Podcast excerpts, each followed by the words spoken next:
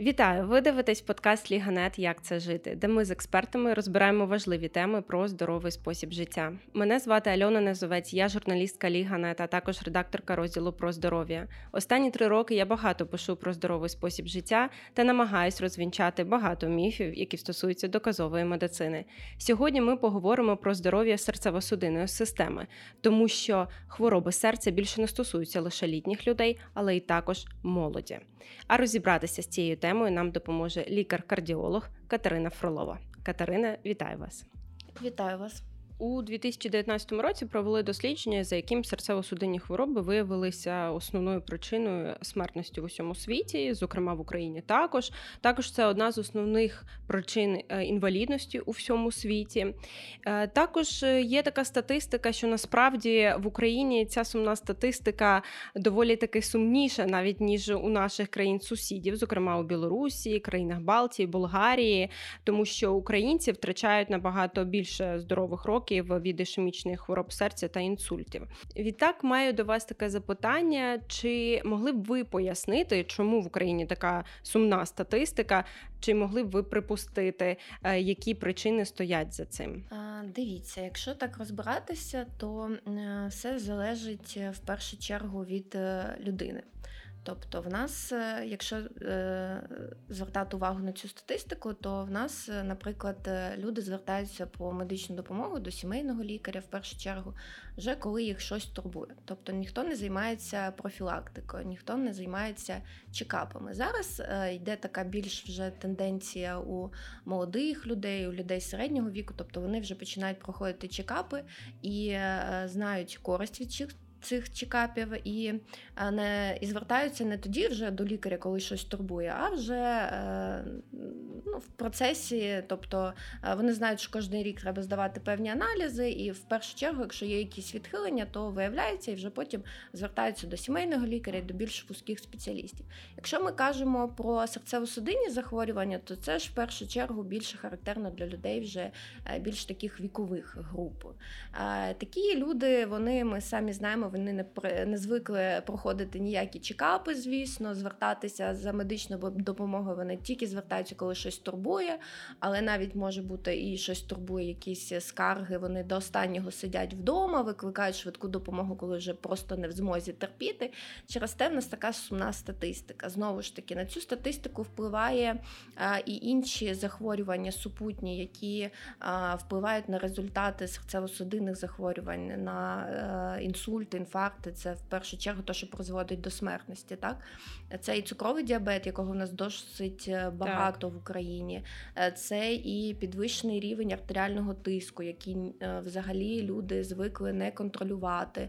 Тобто, якщо спитати, там, наприклад, перехожих на вулиці, коли ви останній раз зміряли артеріальний тиск, ну я не впевнена, що вам кожен відповість або згадає, коли він виміряв свій артеріальний тиск і знає свою норму. Тобто є люди, які дійсно знають, що в них підвищений артеріальний тиск, вони якось більш-менш слідкують. Є люди, які зовсім не зважають на це, живуть своїм якимось життям. В них болить голова. Вони думають, ну то може на погоду, а навіть не замислюючись, це може бути через підвищений артеріальний тиск. Артеріальний тиск дуже впливає на показники смертності, інфаркти, інсульти. Так само підвищений рівень холестерину. Люди в нас досить е, самі точно не будуть йти здавати давати такий аналіз, ліпідограма, він повністю так. розгортає, тобто там йде холестерин, який є на фракції, там поганий, хороший холестерин. Це, якщо так просто казати, тригліцериди.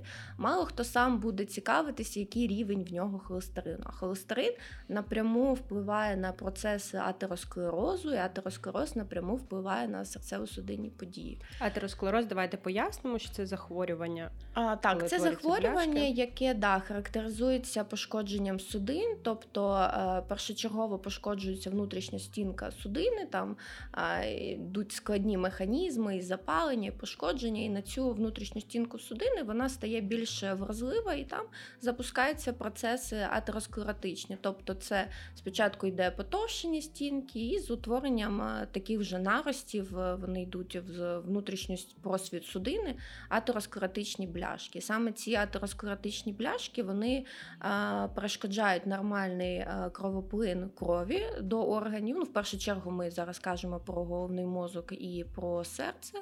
І з пошкодженням цього кровоплину ми вже маємо певні наслідки. Тобто, якщо це повністю е, за рахунок цієї бляшки йде закупорка судини, повністю перешкоджається кровоплин, то ми вже маємо такі наслідки, як е, ішемічний інсульт і інфаркт.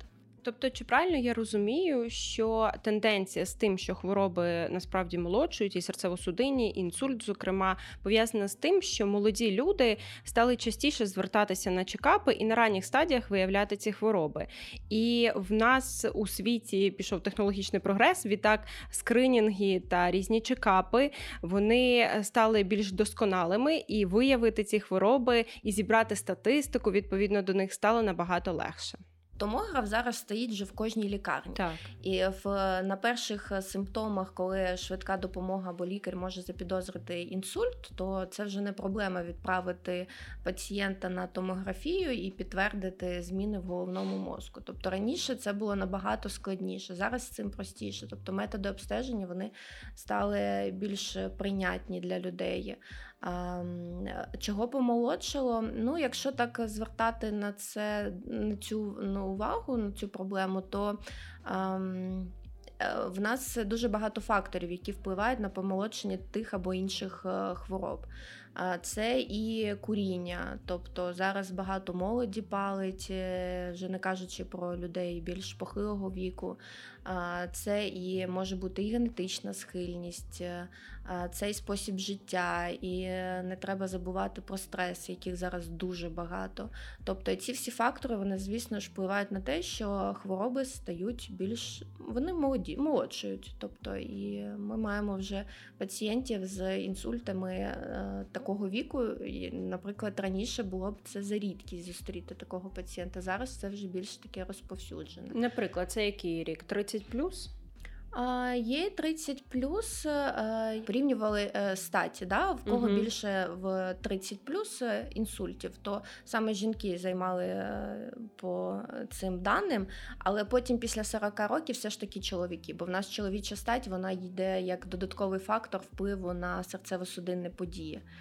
А от саме такий вік 30-35 до 40, все ж таки по інсультам більше жінки були. А чи пояснювали чому? Тому що Стресу Таких більше не конкретно знаю. даних, прямо от, щоб е, точно перерахувати там 1, 2, 3, їх не було, але там було таке підґрунтя, що і гормональні контрацептиви, і гормони, тобто це воно так от якось е, вкупу все підсумувало, що воно дуже впливало саме на такі події і на інсульти і жінок. Ви казали про чоловічу стать. Чи могли б ви пояснити, чому після 40 років у чоловіків збільшується ризик серцево-судинних захворювань ніж у жінок?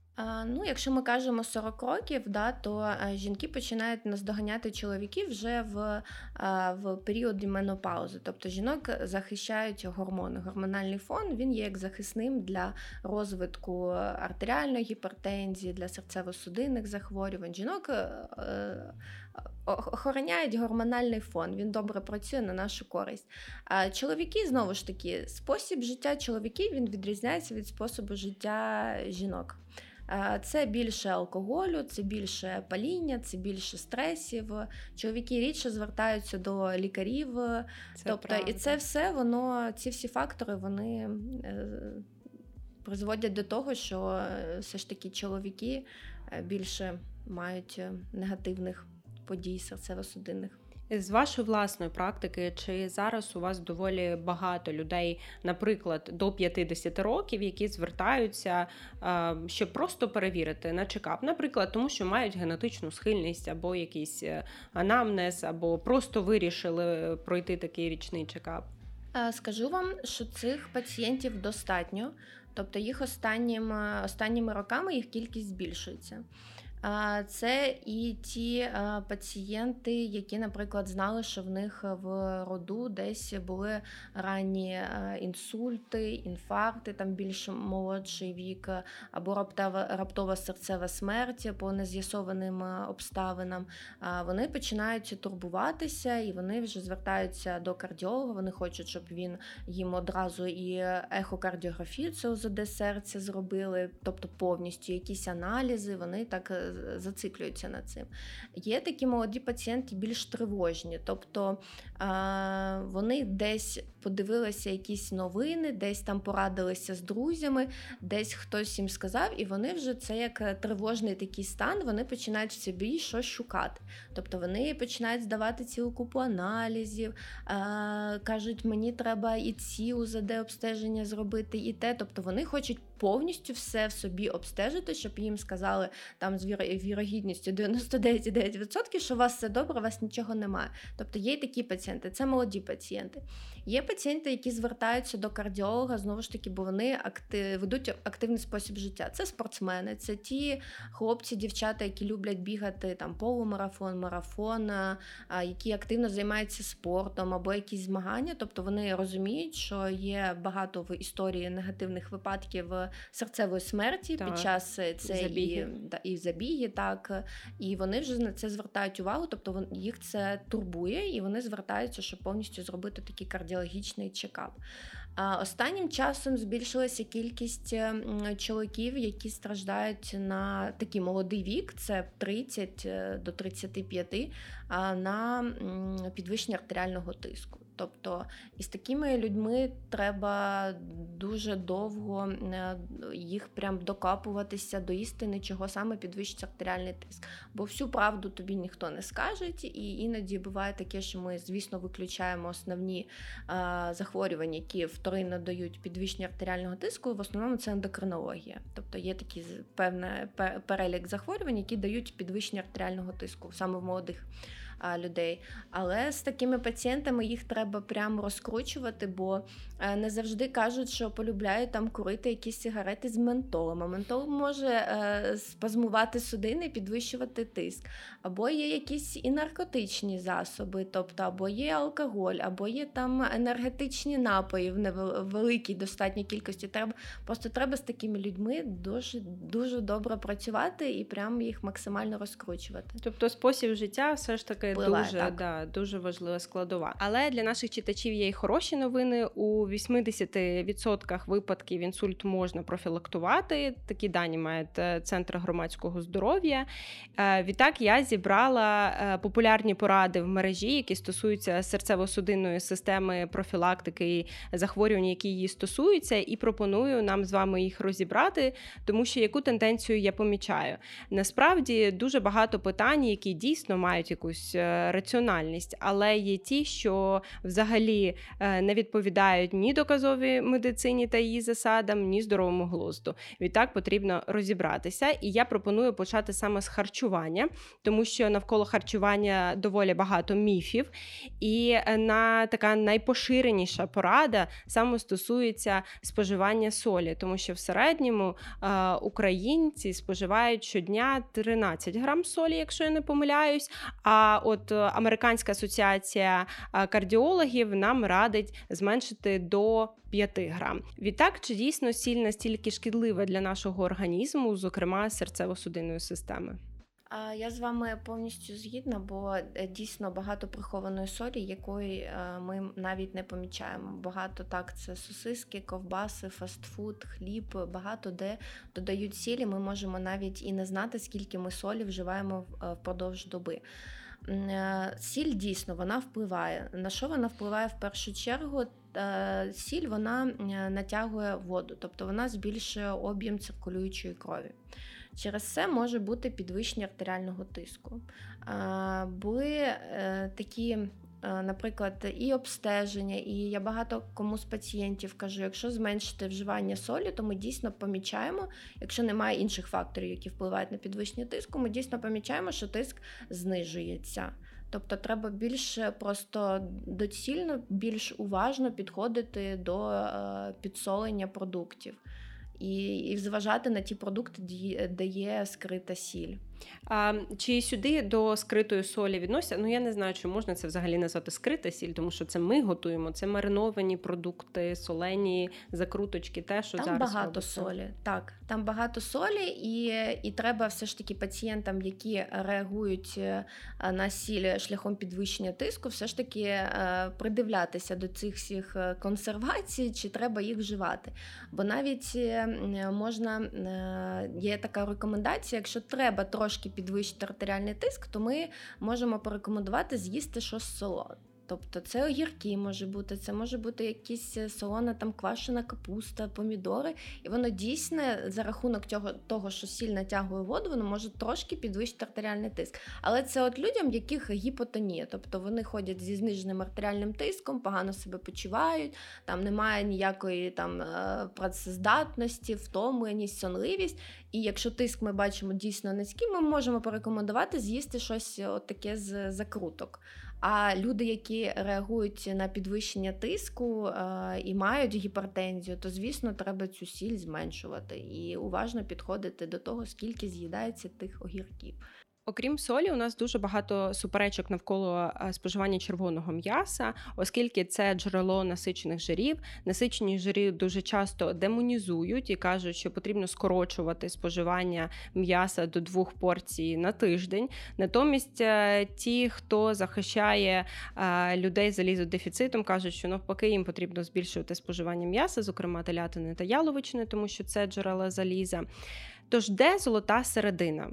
Як нам врівноважити рослинний раціон та тваринний, скільки м'яса насправді потрібно їсти, і чи дійсно червоне м'ясо настільки шкідливе для нашого серця?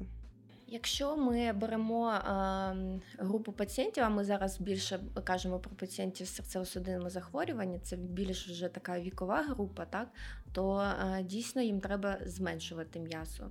І дві порції на тиждень, я думаю, це буде оптимально і не більше. А все ж таки перевагу віддавати рослинній їжі і рибі. Знову ж таки, це вікові пацієнти, і їх е, травна система, е, шинково-кишковий тракт, так він вже не так працює, як в молодих пацієнтів, е, в молодих людей. так і тому м'ясо їм буде не на користь. Дві порції в тиждень це буде оптимально. Я думаю, що не більше. Не треба кожен день їсти м'ясо, не треба таким займатися. Але Риба, просто як як воно негативно впливає? Через те, що складніше перетравлюється, через те, що насичені жири якось шкодять? Насичені жири так підвищується рівень холестерину, підвищується рівень ліпопротеїнів низької щільності. Це той поганий холестерин, який саме приймає участь в атеросклерозі, який треба знижувати людям з серцево-судинними захворюваннями. Це погано, погане перетравлювання, тобто кишківник вже не може впоратися з м'ясом, і часто пацієнти страдають закрапами. Ну, тобто так. Тобто молодим людям, в принципі, можна так. Е, якщо е, молода людина хоче з'їсти м'ясо, і вона себе добре почуває, і їй це до смаку, чому б ні? І немає е, проблем, є таке генетичне захворювання, сімейна гіперхолестеринемія. Це коли на генетичному рівні йде підвищення холестерину і поганого холестерину до дуже високих цифр.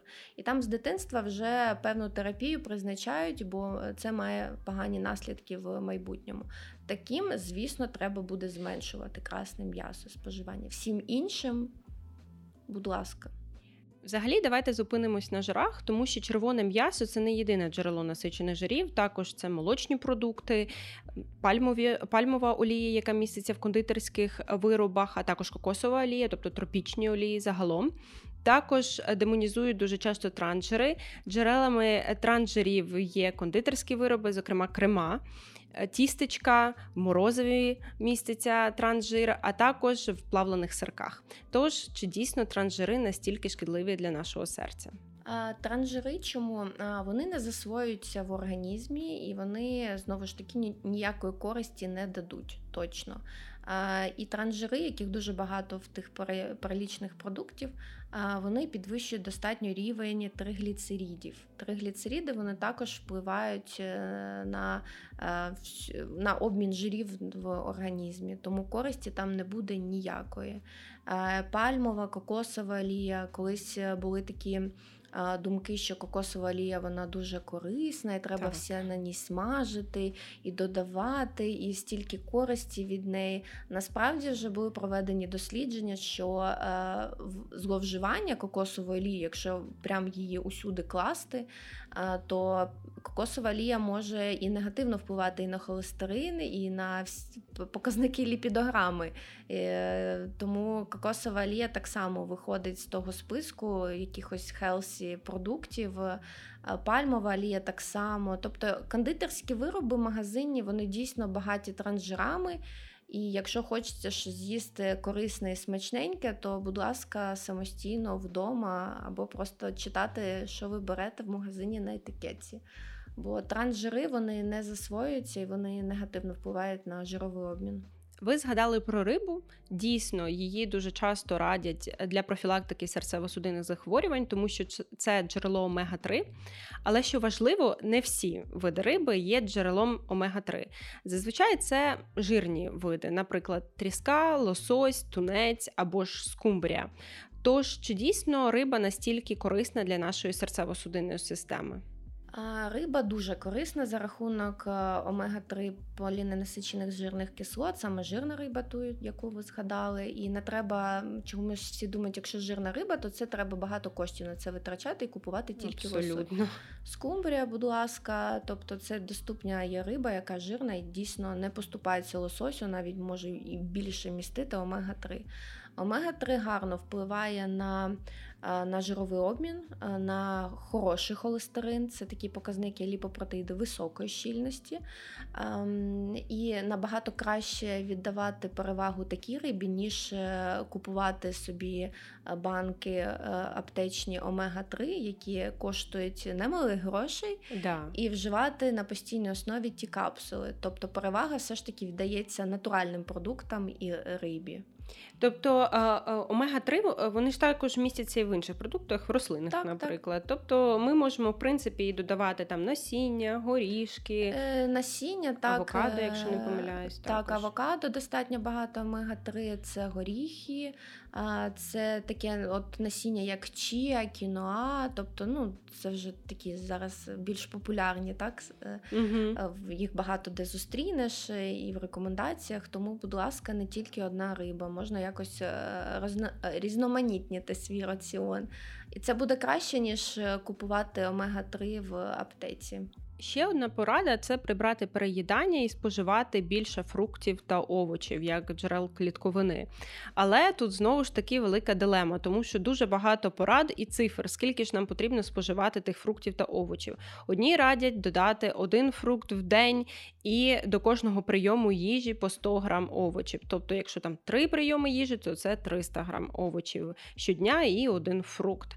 Але чи є якісь е, стабільні рекомендації, скільки ж дійсно нам потрібно щодня в цифрах споживати тих фруктів та овочів? По цифрах я вам точно не скажу. Єдине, що точно треба вживати якомога більше. І фрукти, і сезонні, і сезонні фрукти, і овочі, їх зараз нас багато, е, і ягоди, е, листя салату. Тобто це те, що можна їсти. І, і от якщо казати про ягоди, про листя салату, можна їсти в необмеженій кількості. Тобто там і цукрів в ягодах е, достатньо мало, і е, листя салату там зовсім вони не калорійні. Тобто, скільки хочеться, стільки вживайте. А якщо казати про переїдання, ну знову ж таки, переїдання не завжди ті калорії, які е, потрапляють в організм, не завжди вони спалюються. Тобто можна переїдати, не витрачати калорії, немає затрат енергії. Це все акумулюється у вигляді надлишкової ваги. А надлишкова вага саме в абдомінальній тут області, вона напряму негативно впливає на судини, на серцево-судинну систему і має свої наслідки. Тому все це е, веде одне до одного. Власне, давайте поговоримо про зайву вагу та ожиріння, особливо про абдомінальне ожиріння, це жирову тканину навколо нашого живота. Насправді це дуже неочевидний зв'язок, як це може впливати на здоров'я серця, адже для багатьох людей це взагалі якась естетична проблема. Хоча насправді жир в зоні живота заважає не тільки серцю, але й здоров'ю інших органів. Давайте поговоримо про це, тому що це дуже цікаво. Надлишкова вага в області талії, тобто є нормативи, що у жінки повинно бути 80 см окружність талії, у чоловіків 94 Тобто це рахується норми. Все ще більше це вже надлишкова вага в області живота, абдомінальний тип ожиріння. Впливає на інші органи, звісно, негативно, так само, як і на серце, і на судини. Бо в черевній області. Так само печінка. Печінка страждає від цього. Є таке захворювання як статогепатоз. Тобто це клітини печінки, вони заміщуються жировими клітинами, тобто печінка така стає як більш в жировій оболонці. Ну, це, це те, що називають ожиріння печінки, так? Так, так. Це все залежить просто від способу життя. Тобто змінити спосіб життя, зменшити, е, прибрати зайву вагу, зменшити окружність талії і е, все, все починає функціонувати добре. А якщо як саме впливає е, жир, жир в зоні живота на судини? Запускається процес е, атеросклерозу угу. більш виражено, бо в черевній області є е, черевна е, аорта, це відділ аорти, який проходить це найбільш крупна артерія да, в нашому організмі. Тобто запускається процес атеросклерозу, запускається хронічне запалення в організмі, і все це сприяє загостренню в подальшому. Угу. Тобто нам е, не тільки за нашим е, окружністю талії потрібно слідкувати, але й взагалі, в принципі, за масою тіла, наскільки я так, розумію. Так, так. Е, не випадково на кожному прийомі ми маємо підраховувати індекс маси тіла і слідкувати, щоб людина була в балансі, щоб не було ні надлишкової ваги, не ожиріння бо це все напряму впливає. В описі ми обов'язково додамо матеріал, де буде вказана формула для виміру індексу маси тіла, тож ви можете легко це зробити. Повертаючись ще до е, їжі, є поради з приводу споживання достатньої кількості води, що знову ж таки. Е, не дуже такий очевидний зв'язок е, з хворобами серця і з профілактикою. А якщо ми кажемо про пацієнтів е, з певним переліком захворювань, там, де дійсно треба обмежувати вживання воду, бо в них вся вода вона накопичується в організмі в у вигляді набряків. І в таких пацієнтів ми контролюємо кількість випитої води і кількість сечопускання, тобто в них постійно повинен бути баланс.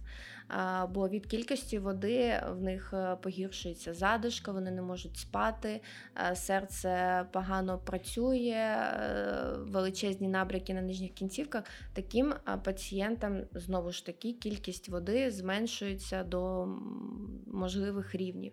Всі інші, які не мають е, цих захворювань, не треба контролювати воду, п'ють воду в достатній кількості.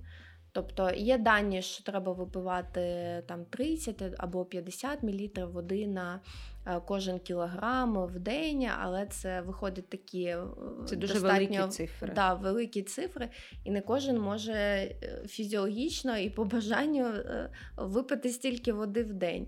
А вода ж вона рахується ще у вигляді багато фруктів, мають воду, тобто е, інша рідина, супи, Е, чай. Е, тобто треба просто підтримувати нормальний баланс води в організмі і пити достатньо, але не примушувати себе випивати. Там, Якщо треба 2 літри, там кажуть 2 літри води в день випивати, нема таких конкретних рекомендацій. Тобто пити достатньо, згадувати за воду, намагатися все ж таки собі там десь на роботі ставити склянку води і не забувати про воду пити, підтримувати такі.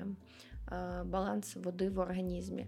А інші пацієнти, знову ж таки, з набряками, з серцевою недостатністю, там інший підхід до вживання води. Але це все коригується вже з кардіологом. Так, це все кардіолог, звісно, коригує, і там більш тісна е, співпраця пацієнта і кардіолога саме у е, таких важких людей. Друзі, ця невеличка пауза створена для того, щоб ви могли підписатися на наш канал, поставити дзвіночок, щоб не пропустити наступні відео, а також написати коментар, як саме ви слідкуєте за здоров'ям серця та судин.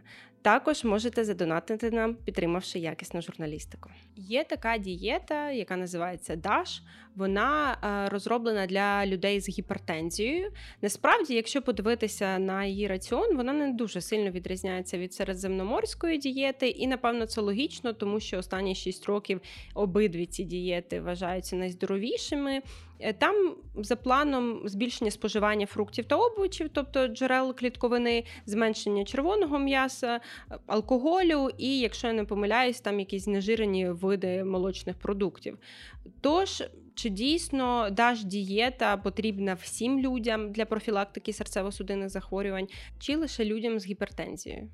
А якщо ми кажемо про даш дієту, то е, там практично все те, що ми з вами проговорили: зменшити м'ясо, збільшити кількість е, риби, більше овочів, е, фруктів, зелені, про молочні продукти знову ж таки не забуваємо.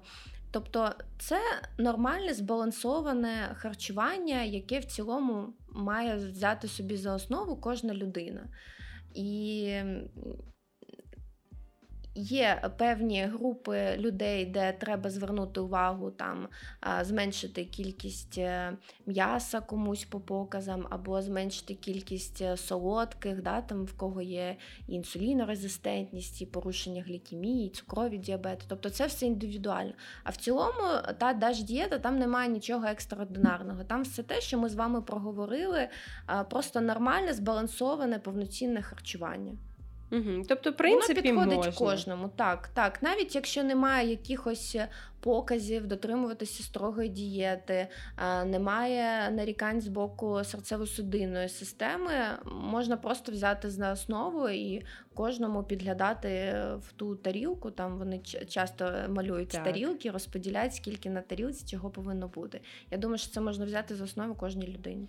Ну, в принципі, да. Я також, коли е, ми навіть статтю про це колись писали, тому що ці рейтинги щороку в січні приходять, яка там дієта найкорисніша, і власне ми аналізуємо кожну з них, щоб подивитися. І от е, даш дієта дійсно вона та не сильно там прямо від відрізняється від середземноморської. Просто дуже наглядно вони зробили, да. і кожен може подивитися і зрозуміти. Тобто не треба читати там багато інформації, воно так все наглядно представлено. На Як орієнтир можна брати. Так, так, звісно. Добре, е, ви е, заговорили за цукровий діабет і, взагалі, за рівень глюкози, інсулінорезистентність ту ж саму. Ем, е, колись мені ендокринолог в інтерв'ю сказали: є три кити здоров'я, три показники, які потрібно завжди тримати в порядку: це рівень холестерину та його фракції, це кров'яний тиск, і третє це якраз глюкоза. власне. Повністю погоджуюся. Це дійсно три основні кити, бо, ем, бо від цього залежить е, подальше, подальше життя людини і як комфортно вона її проживе. Тобто, якщо спочатку звертати увагу на артеріальний тиск, якщо а, модифікація способу життя не знижує ці цифри, то не сидіти, не чекати, а звертатися до сімейного лікаря, до кардіолога, так само рівень глюкози в крові, а, не випадково рівень глюкози, а зараз вже більше віддають перевагу а, глікованому гемоглобіну. Це так. такий більш середній рівень. Так, це він показує середній рівень глюкози за останні три місяці не випадково він є в кожному чекапі. Тобто е, молода людина, якщо вона зацікавлена робити чекап, в кожному чекапі щорічному є рівень або глюкози крові, наче або глікованого гемоглобіну. І холестерин, знову ж таки, вже після 40 років треба дивитися на рівень холестерину, якщо ми не кажемо про сімейний обтяжений анамнез, е, те захворювання, що я вже згадувала, сімейна гіперхолестеринемія. Тобто там вже контролюють з дитячого віку. А якщо, наприклад, дуже часто е, там з власної практики, те, що я бачу, читаю статті, дуже часто, наприклад, людям зайвою вагою також прописують і на холестерин здавати чекап, і на цукор те саме. Є таке, і людям з зайвою вагою ще додають індекс хомо, це на інсулінорезистентність, бо і абдомінальне жиріння, і в цілому жиріння воно впливає на те, що зменшується чутливість клітин до інсуліну. Так, чому б ні, погоджуюсь повністю. Тобто чекапи вони є. Е, універсальні, а є більш і індивідуалізовані. Тобто кожен кожна людина, звертаючись до сімейного лікаря, до терапевта, якщо вона хоче, щоб її просто індивідуально розробили чекап, то звісно по показам можна комусь додати визначення холестерину, комусь розгорнути повністю ліпідограму, комусь буде достатньо глюкози, наче, а комусь здавати її на інсулін резистентність, дивитися індекс хома. Е, наскільки я розумію, цукровий діабет це один із факторів ризику якраз серцево-судинних захворювань. Тобто, це якщо... дуже мощний, дуже серйозний фактор ризику. Цукровий діабет дуже негативно впливає на подальші наслідки серцево-судинних подій. Якщо ми не говоримо про генетичну схильність, тому що дійсно ми з цим у більшості випадків нічого не можемо зробити. Як ми можемо відкоригувати свій спосіб життя, щоб е, попередити цукровий діабет і, власне, потім вже попередити серцево-судинні захворювання? Це повинен бути активний е, спосіб життя, бо глюкоза, бо глюкоза дуже гарно спалюється м'язами при активному способі життя, тобто заняття спортом, тому впливає. Якщо немає бажання, настрою займатися спортом, можна просто пішки проходити певну кількість кроків, там 10 тисяч кроків, наприклад, або підійматися не ліфтом додому, а сходами. Тобто, все це буде впливати тільки позитивно на те, що м'язи будуть е, з крові е, забирати надлишки глюкози, угу. не переїдати, тобто, все ж таки контролювати кількість їжі, яка споживається. Бо е, бо будь-який продукт він в складі має глюкозу. Якщо ми беремо там, де її максимальна кількість, знову ж таки, це все випічка, це швидкі вуглеводи, і, тобто контролювати кількість того, що людина споживає, і розуміти, що якщо треба е, мати баланс, тобто між кількістю спожитого і скільки енергії ти е, витрачаєш. Якщо ти розумієш, що ти цілий день будеш сидіти в офісі, але в процесі всього сидіння тістечка йдуть одне за одним, то це не на користь. Глюкоза підвищується в крові. На кожне підвищення глюкози підшлункова залоза виробляє інсулін. І знову ж таки надлишкова вага. З надлишковою вагою жирові клітини вони втрачають здатність, е, чутливість бачити інсулін. Це все призводить до того, що рано чи пізно кількість інсуліну в крові підвищується, і ми маємо інсулінорезистентність. А інсулінорезистентність це таким преддіабет. преддіабет. Так, так. Власне, от ми знову ж таки повертаємось до поради і підтримки здорової ваги. Знову так. і знову. Фізактивність. Також популярна порада для підтримки здоров'я серця, для профілактики здоров'я серця, але завжди зазначаю, що якщо у людини є серцево-судинні якісь певні захворювання, то слід якось коригувати свою активність з кардіологом. Так, це індивідуально. Є захворювання, які все ж таки фізична активність на деякий час ми не рекомендуємо, поки пацієнт не відновиться або не прийдуть в нормі ті чи інші показники. А є пацієнти після оперативних втручань, яким показане фізичне навантаження, але досить досить помірне. Тобто воно має бути таке саме лайтове. А всім іншим фізична активність, е, будь ласка, кожен день або пішки, або сходами, або якась е, там е, зарядка вдома, або тренажерний зал, там вже протипоказів немає. Але індивідуально ми підходимо до кожного. Угу. Тобто обирати те, що подобається. Те, що чергу, подобається, да. так, не треба себе е, заставляти, там тренажерний зал, підіймати залізо, якісь е, навантажувати себе. Це може бути і плавання, це може бути йога, інші якісь групові заняття. Воно все буде на користь, все воно витрачає енергію, калорії, запускає серцево судинну систему пришвидшується от... пульс, тобто це все тренує серце і судин. Якраз якраз про е, тренування серця і судин є кардіонавантаження, власне. І дуже часто е, люди там кажуть: е, ой, я там цей в мене з тиском проблеми. Е, хоча е, і буває таке, що вони навіть і не ходили до кардіолога і ніколи не перевірялись, але я не бігаю, наприклад, угу. та, чи я не стрибаю. Тобто такі не роблю кардіонавантаження таких сильних, серйозних. А, Чи це дійсно так, чи навпаки, кардіонавантаження вони дійсно тренують і допомагають розвинути а, нашу серцево-судинну систему? Вони тренують, вони допомагають розвинути, вони допомагають розвинути витривалість. Але якщо е, фізичне навантаження дійсно е, впливає на підвищення тиску, може фізичне навантаження надмірне впливати на порушення серцевого ритму, є певні аритмії, які можуть спровокувати інтенсивне фізичне навантаження, то там ми підходимо з обережністю. І е, знову ж таки є поради від кардіологів, що не треба йти в тренажерний зал, якщо не стабілізований артеріальний тиск, тобто пацієнти з гіпертонічною хворобою, які на постійній основі не приймають антигіпертензивні препарати, це препарати для зниження тиску. Е, і вони з підвищеним тиском, знаючи, що тиск підвищений, йдуть в тренажерний зал і ставлять там умовно якісь рекорди для себе, такого робити не треба. Угу. Ну, це е, якщо вони ще й займаються з тренером, взагалі з точки зору тренера ще було б непогано направити в разі чого а, в ідеалі. Є, є грамотні тренера, які дійсно в ідеалі направляють і знають, якщо вони готують е, людину до якихось змагань або для забігу, то вони навіть і рекомендують, а, питають: а ти робив колись ехо серця, УЗД серця? Ні, ніколи. Е, сходи, зроби кардіограму. Тобто є такі тренера, які дійсно дуже уважно підходять. Є такі, що ну, інші в них відношення. Є ще одна дуже цікава порада. Вона не так часто зустрічається в мережі, як інші, тому що зв'язок доволі таки неочевидний, але це гігієна ротової порожнини.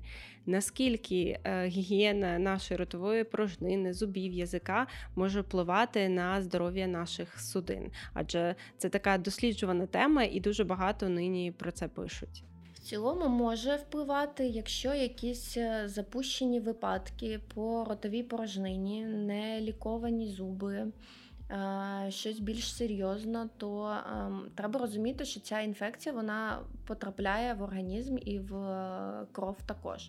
І з током крові це може осідати на клапанах серця, тобто виникати, виникати інфекційний ендокардит. Є таке серйозне захворювання.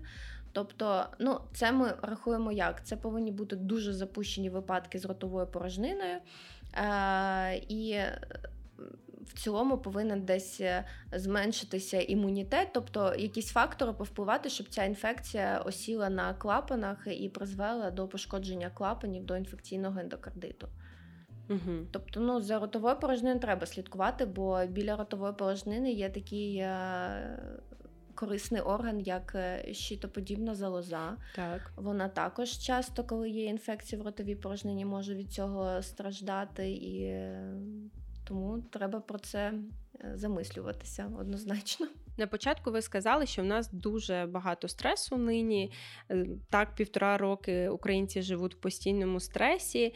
Відтак, наскільки стрес шкідливий для нашої серцево-судинної системи, і як ми можемо його врегулювати, щоб зберегти здоров'я серця, а відтак і судин?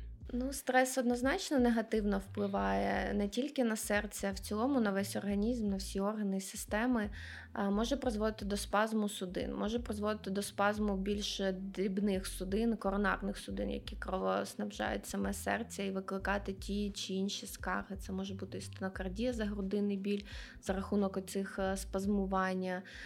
Тобто наслідки можуть бути різні. Навіть якщо людина не відчуває зараз якісь наслідки за рахунок тривалого хронічного стресу, то ці всі наслідки рано чи пізно ще покажуть себе в майбутньому. Тобто, на рахунок, е, як справлятися, багато є різних порад. Це може бути як е, і фізична активність, е, та сама йога, плавання, воно дуже заспокоює. Тобто людина відволікається від якихось подій, новин, йде повністю перезавантаження організму, скажімо так. Е, це може бути медитації, якась класична заспокійлива музика, десь більше гуляти, зустрічатися з друзями, але не якщо людина бачить, що вона самостійно в принципі не справляється, то не соромитися е, і звертатися по допомогу. Це може бути психотерапевт, це може бути е, навіть сімейний лікар. Тобто не треба це в собі тримати всередині і звертатися, казати, що мені треба допомога, я самостійно з цим не справляюся. Друзі, також потрібно дивитися наш подкаст, особливо випуск про психосоматику, де ми багато говорили про те, як можна врегулювати стрес та профілактувати психосоматичні захворювання. Тож переходьте, будь ласка, до нашого плейлиста. Чекапи. Наскільки часто сучасній людині потрібно відвідувати кардіолога? Чи потрібно йти до сімейного лікаря? Він назначить якісь певні скринінги, і в принципі до кардіолога і не потрібно йти? Чи як це відбувається? А якщо немає встановлених серцево-судинних захворювань або немає характерних скарг, які пов'язані з порушенням серцевого ритму, е, підвищенням артеріального тиску, е, тобто, якщо людина в цілому почуває себе добре, то достатньо раз на рік проходити базовий чекап з базовими скринінгами. Це може розписати сімейний лікар, терапевт, не обов'язково йти до кардіолога.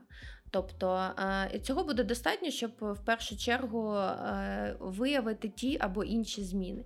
Якщо вже сімейний лікар-терапевт бачить ті або інші зміни, наприклад, є якісь зміни на кардіограмі, щось не подобається, тоді вже буде е, доцільно направляти до більш вузького спеціаліста до кардіолога. І ми вже потім розбираємося в таких в усіх моментах. А кардіограму кардіограму раз на рік потрібно робити? Достатньо раз на рік. Угу. Якщо ми кажемо про звичайного про звичайну людину без якихось е, характерних скарг або встановлених діагнозів раніше, то раз на рік цього достатньо. Якщо, наприклад, були операції якісь в дитинстві, оперували е, операції кардіологічного характеру, перенесений інфаркт, інсульт. Е, є інші захворювання більш серйозні, то там ми розглядаємо вже індивідуально. Це може бути раз на півроку візит такого пацієнта до кардіолога. Буває і частіше. Тобто, все залежить від е, захворювання, від того, що турбує, е, і в цілому як почуває себе людина. У гастроентерологів е, є така певна вікова рамка. Наприклад, після 45 років потрібно робити обов'язкову колоноскопію для профілактики онкології. Відтак, чи є у кардіологів якісь такі поради, що з віком потрібно проходити якісь спеціальні скринінги або чекапи обов'язково, наприклад, раз на рік або раз на півроку? Рекомендаціям сучасним так знову ж таки, це все рекомендують робити не для того, щоб. Ем, щоб пацієнту якось е, зробити життя більш насиченим. Ні, це все ж таки рекомендації на ранішні скринінги виявлення онкологічних захворювань. Тому ем, а з віком ці всі захворювання вони зростають, і тому, щоб не було такого, як ми казали на самому початку, коли в нас е, люди звертаються вже коли півень клюне, да, там в одне місце, так. то е, все це робиться з певного віку, додаються певні обстеження, щоб раніше виявити ті або інші зміни і працювати. Бо виживаність, прогноз набагато набагато буде більше і краще, якщо це на початку виявити і. Е, починати лікувати. Тобто, а які це скрині в серцево-судинній системі? Це якраз кардіограма? Чи Кардіограму ехо? і так, і так рекомендують робити раз на рік угу. всім. Ехо серця рекомендують робити хоча б раз в житті, наприклад, якщо нічого не турбує, і потім раз на 3-4 роки достатньо повторювати, якщо ми кажемо про ехо. Якщо кажемо про 40-45 років, то там вже точно ми додаємо ліпідограму. Угу. Однозначно. Це скринінг на холестерин та його Це фракції. скринінг на холестерин та його фракції, так. Угу. А Якщо в мене, наприклад, уявімо, е, є в сім'ї сімейна історія, да, там батьки, бабусі, дідусі, у когось був інсульт або якісь інші хвороби, які пов'язані з серцево-судинною системою. Мені потрібно частіше звертатися до лікаря. Вам потрібно звернутися до кардіолога, щоб точно зробити ехо серця, кардіограму, пересвідчитися, що, наприклад, якщо було якесь генетичне захворювання, ну образно кажучи, там гіпертрофічна кардіоміопатія, вона передається генетично. Тобто ми такого, таку людину дивимося, ехо робимо, кардіограму, бачимо, що серце все нормально, все, ми відпускаємо без всяких там поганих. Е, е, людина живе собі нормальним повноцінним життям, е, не згадує, не заморочується, нічого там не вичитує. Приходить раз на 3-4 роки, просто переробляє ехо. Кардіограму раз на рік, як і всі інші базові скринінги по чекапу. Якщо, ем, якщо були ранішні інсульти, інфаркти в родині, то ми наполягаємо все ж таки, щоб така людина не губилася, а хоча б звернулася до кардіолога. угу. однозначно. Остання така порада це дійсно шкідливі звички, їх е, прибрати. Але е, нещодавно я почула дуже цікаву думку з приводу алкоголю. Е, власне, говорять про те, що більше шкоди, коли людина один раз сяде і там вип'є так добряче, ніж якщо вона це буде робити щодня, але в помірних дозах. Е, так, нібито буде менший е, ризик якихось розвитку хвороб. Чи дійсно це так? Є допустима доза алкоголю для чоловіків вона трошки більша, ніж для жінок. І рахується, якщо брати ту допустиму дозу алкоголю, це два келихи вина, келих пива або там 50 грамів якогось міцного. більш міцного. Так. Для жінок це келих вина, маленький келих пива і і менше, ніж там 50 грамів е, міцного спиртного алкоголю, то це рахується допустима норма, тобто в день. В принципі, можна вживати і не буде негативного впливу на організм. А якщо ми беремо так, що там якесь застілля, і людина прям за один раз е, і того, там і вина багато, і міцного алкоголю багато, звісно, це не на користь однозначно. Угу. Тобто можна е, вживати помірну дозу алкоголю, але все ж таки також не кожен день. Ну, Бо це призводить і до залежності, і до алкоголізму. Ну тобто, просто в сучасних е, реаліях е, дуже часто навіть вже не пишуть прибрати взагалі, зменшити. Тому що, да, Однозначно зменшити. зменшити. Так, зменшити кількість. Е, тобто вона може бути допустима, невелика, але ідеально було б, якщо людина повністю відмовилася, ну, якщо до цього є покази. Тобто, угу. це було б ідеально. Якщо зменшиться кількість до тієї допустимої норми, це вже буде набагато краще, ніж е, людина пила до цього.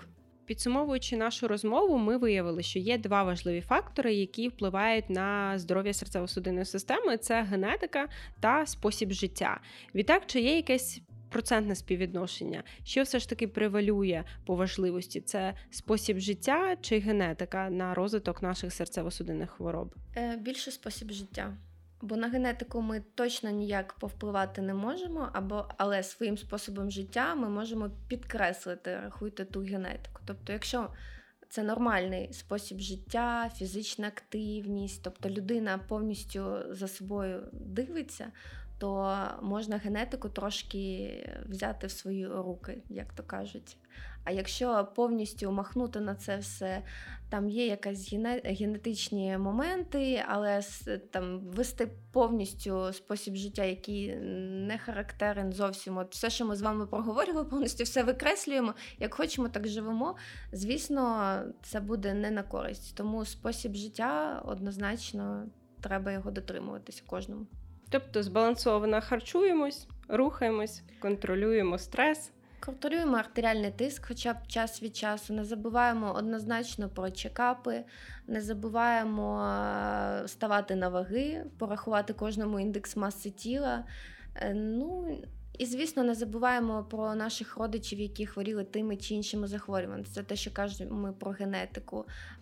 Але от спосіб життя він е, допоможе нормально контролювати всі процеси. Нам генетика така, як під підсказочка, що дійсно так, може генетика бути. це підсказка, що може бути, і треба е, більше уваги звернути. Якщо там генетично в родині багато цукрового діабету, то прям однозначно треба от максимально уваги приділяти рухливості і окружності талії, і вагами, і то, що людина споживає. Дякую, Катерина, за розмову. Було дуже цікаво. Дякую вам, що запросили. Друзі, з вами був подкаст Як це жити. Підписуйтесь на наш канал, пишіть в коментарях, кого з експертів ви б хотіли бачити в наступних випусках та на які теми з ними поговорити. Також підписуйтесь на наші соцмережі, які ми додали в описі. Дякуємо за перегляд, до зустрічі!